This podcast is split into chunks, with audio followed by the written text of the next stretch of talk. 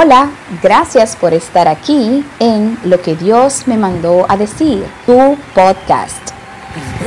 mi condición, no era nadie. Mi nombre es Flérida Mauricio de Jiménez y me siento privilegiada de contar con tu sintonía. Gracias por acompañarme.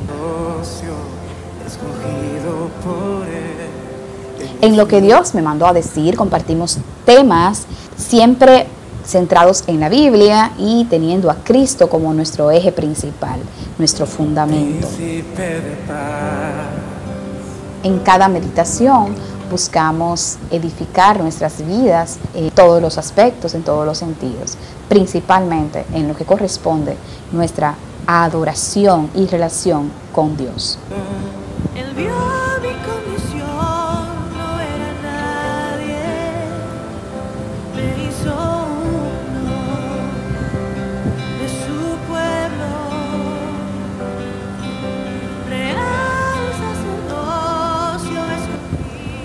Desde hace varias semanas hemos estado desarrollando el tema de mm, la relación que existe entre nuestros sentidos físicos y nuestra adoración a Dios. Hemos aprendido mucho, la Biblia nos ha, nos ha abierto los ojos, nos ha enseñado tesoros preciosos, lecciones maravillosas que hemos podido obtener con la ayuda del Espíritu Santo aprendimos cómo nuestra vista, nuestro sentido del tacto, nuestro sentido del gusto, el sentido del aroma, cómo todos ellos intervienen en un proceso de, relación con Dios y de nuestra adoración a Él.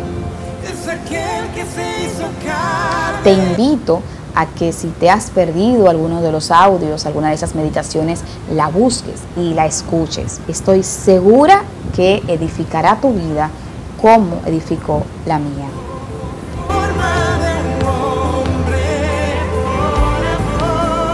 Hoy vamos a meditar en el quinto sentido, el escucha. Preparémonos nuestro corazón, nuestro espíritu para aprender lo que Dios nos tiene que decir.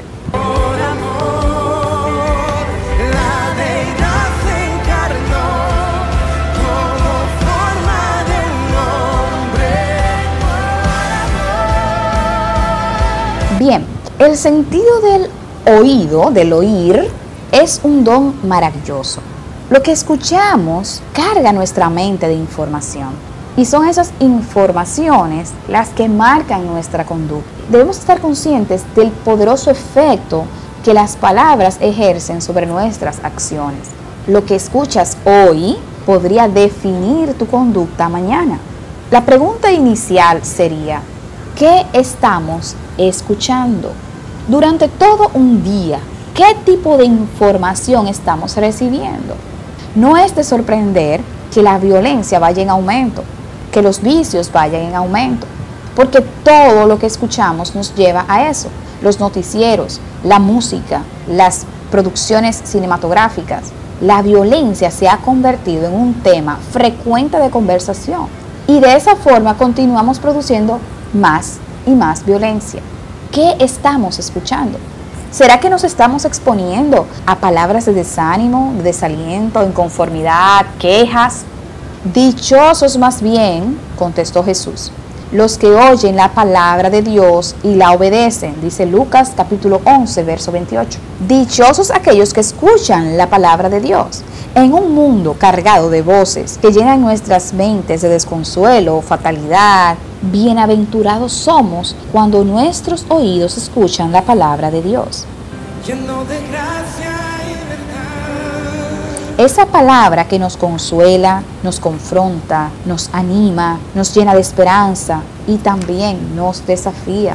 Hebreos capítulo 4, verso 12 dice, porque la palabra de Dios es viva y eficaz y más cortante que toda espada de dos filos y penetra hasta partir el alma y el espíritu, las coyunturas y los tuétanos y discierne los pensamientos y las intenciones del corazón.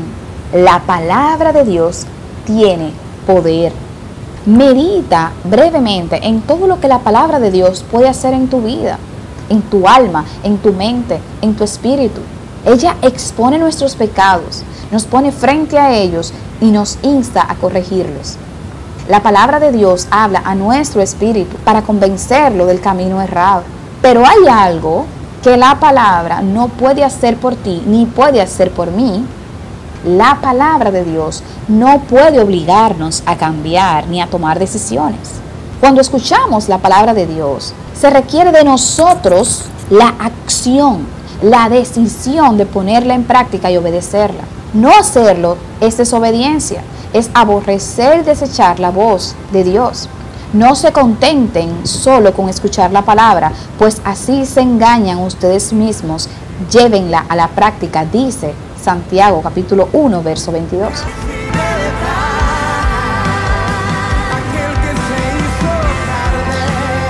Muy probablemente si se nos hace difícil obedecer la palabra de Dios, es porque no la estamos escuchando lo suficiente. Es porque hay otras voces, otras palabras, otras enseñanzas que compiten y que llaman nuestra atención más que la palabra de Dios. Porque exponernos constantemente a la palabra de Dios produce un efecto de acción en nuestra mente, condiciona nuestro espíritu, transforma nuestra conducta. Tu conducta hoy, mi conducta hoy, revela lo que hemos estado escuchando durante mucho tiempo. Por tanto, todo el que me oye estas palabras y las pone en práctica es como un hombre prudente que construyó su casa sobre la roca, dice Mateo 7, 24.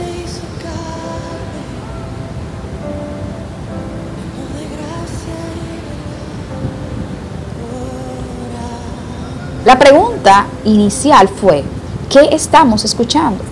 Mi deseo es que permitamos que la palabra de Dios sea lo que reine en nuestra vida y lo que escuchemos continuamente. Pero tan importante es lo que estamos escuchando como a quién estamos escuchando. ¿A quién estamos escuchando? A eso de la medianoche, Pablo y Silas se pusieron a orar y a cantar himnos a Dios y los otros presos los escuchaban, dice Hechos 16, 25. Imagina esta escena.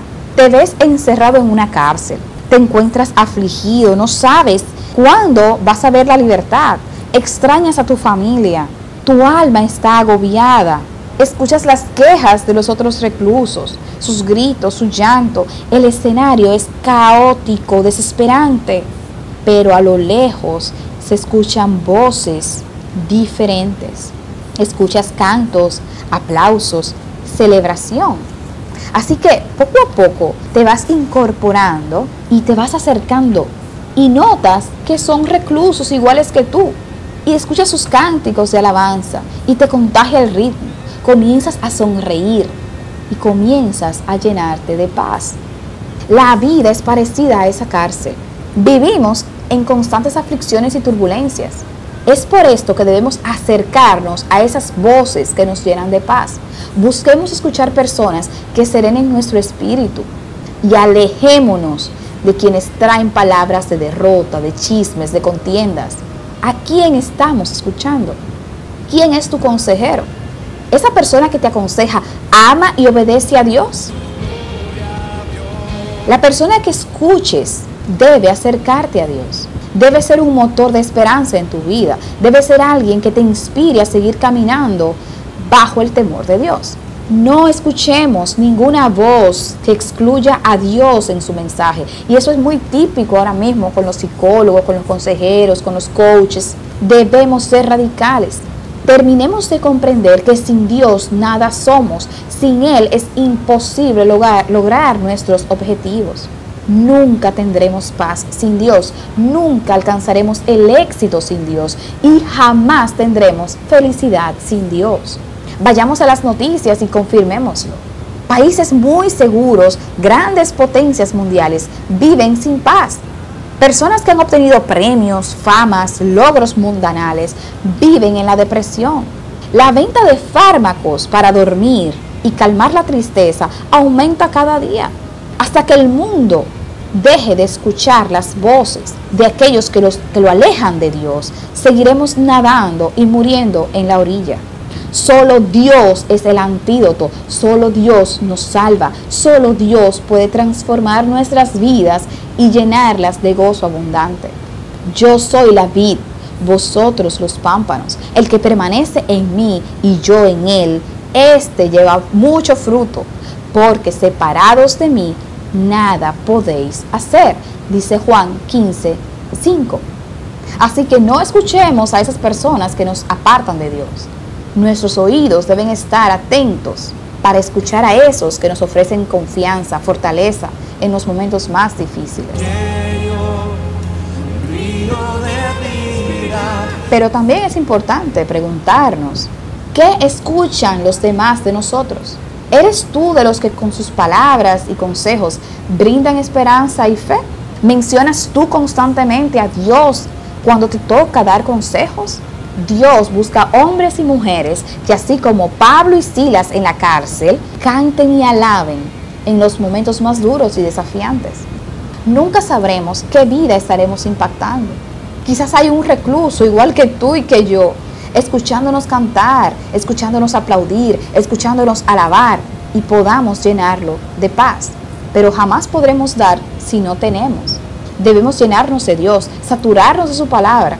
Y cuando nuestras vidas hayan sido impactadas por la palabra de Dios, estaremos listos para bendecir a otros. Pablo y Silas estaban en la cárcel, estaban en la misma condición física que los demás reclusos. Ellos también estaban presos, atados con fuertes y gruesas cadenas, pero espiritualmente su condición era muy diferente. Eso es lo que ofrece Dios. Otra perspectiva de la vida, una transformación interior que cambiará para bendición tu vida y la de quienes te rodean. Jesús le respondió, escrito está, no solo de pan vive el hombre, sino de toda palabra que sale de la boca de Dios. Mateo 4:4. La palabra de Dios es el alimento del alma.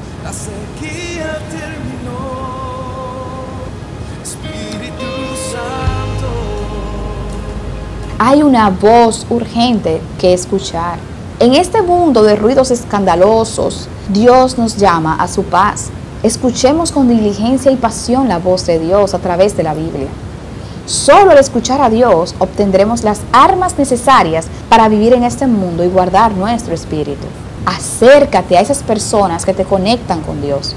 Alimenta tu alma mediante su palabra. La Biblia es una lámpara a nuestros pies. Si la usamos fielmente, no nos dejará tropezar.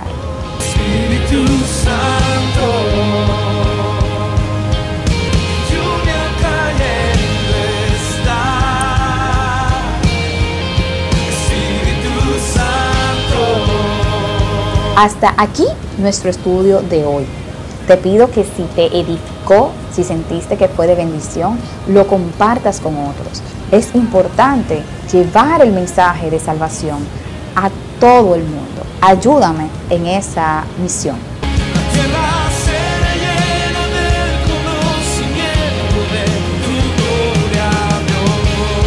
Ayúdame a compartir con otros lo que Dios me mandó a decir.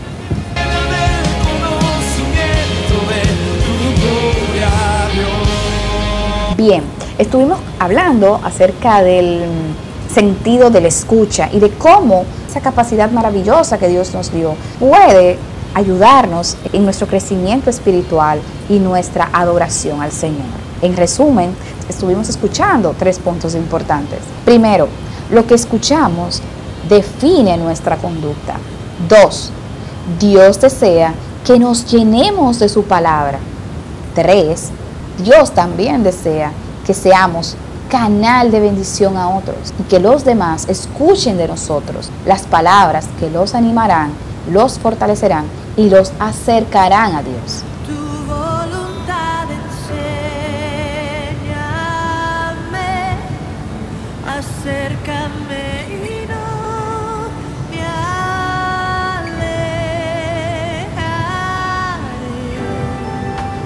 Hasta aquí nuestro episodio de lo que Dios me mandó a decir. Muchas gracias por tu compañía. Para mí un privilegio que estés aquí conmigo. Que Dios te bendiga. Y seguimos en la próxima semana con otro mensaje de lo que Dios me mandó a decir. Que el Señor te bendiga.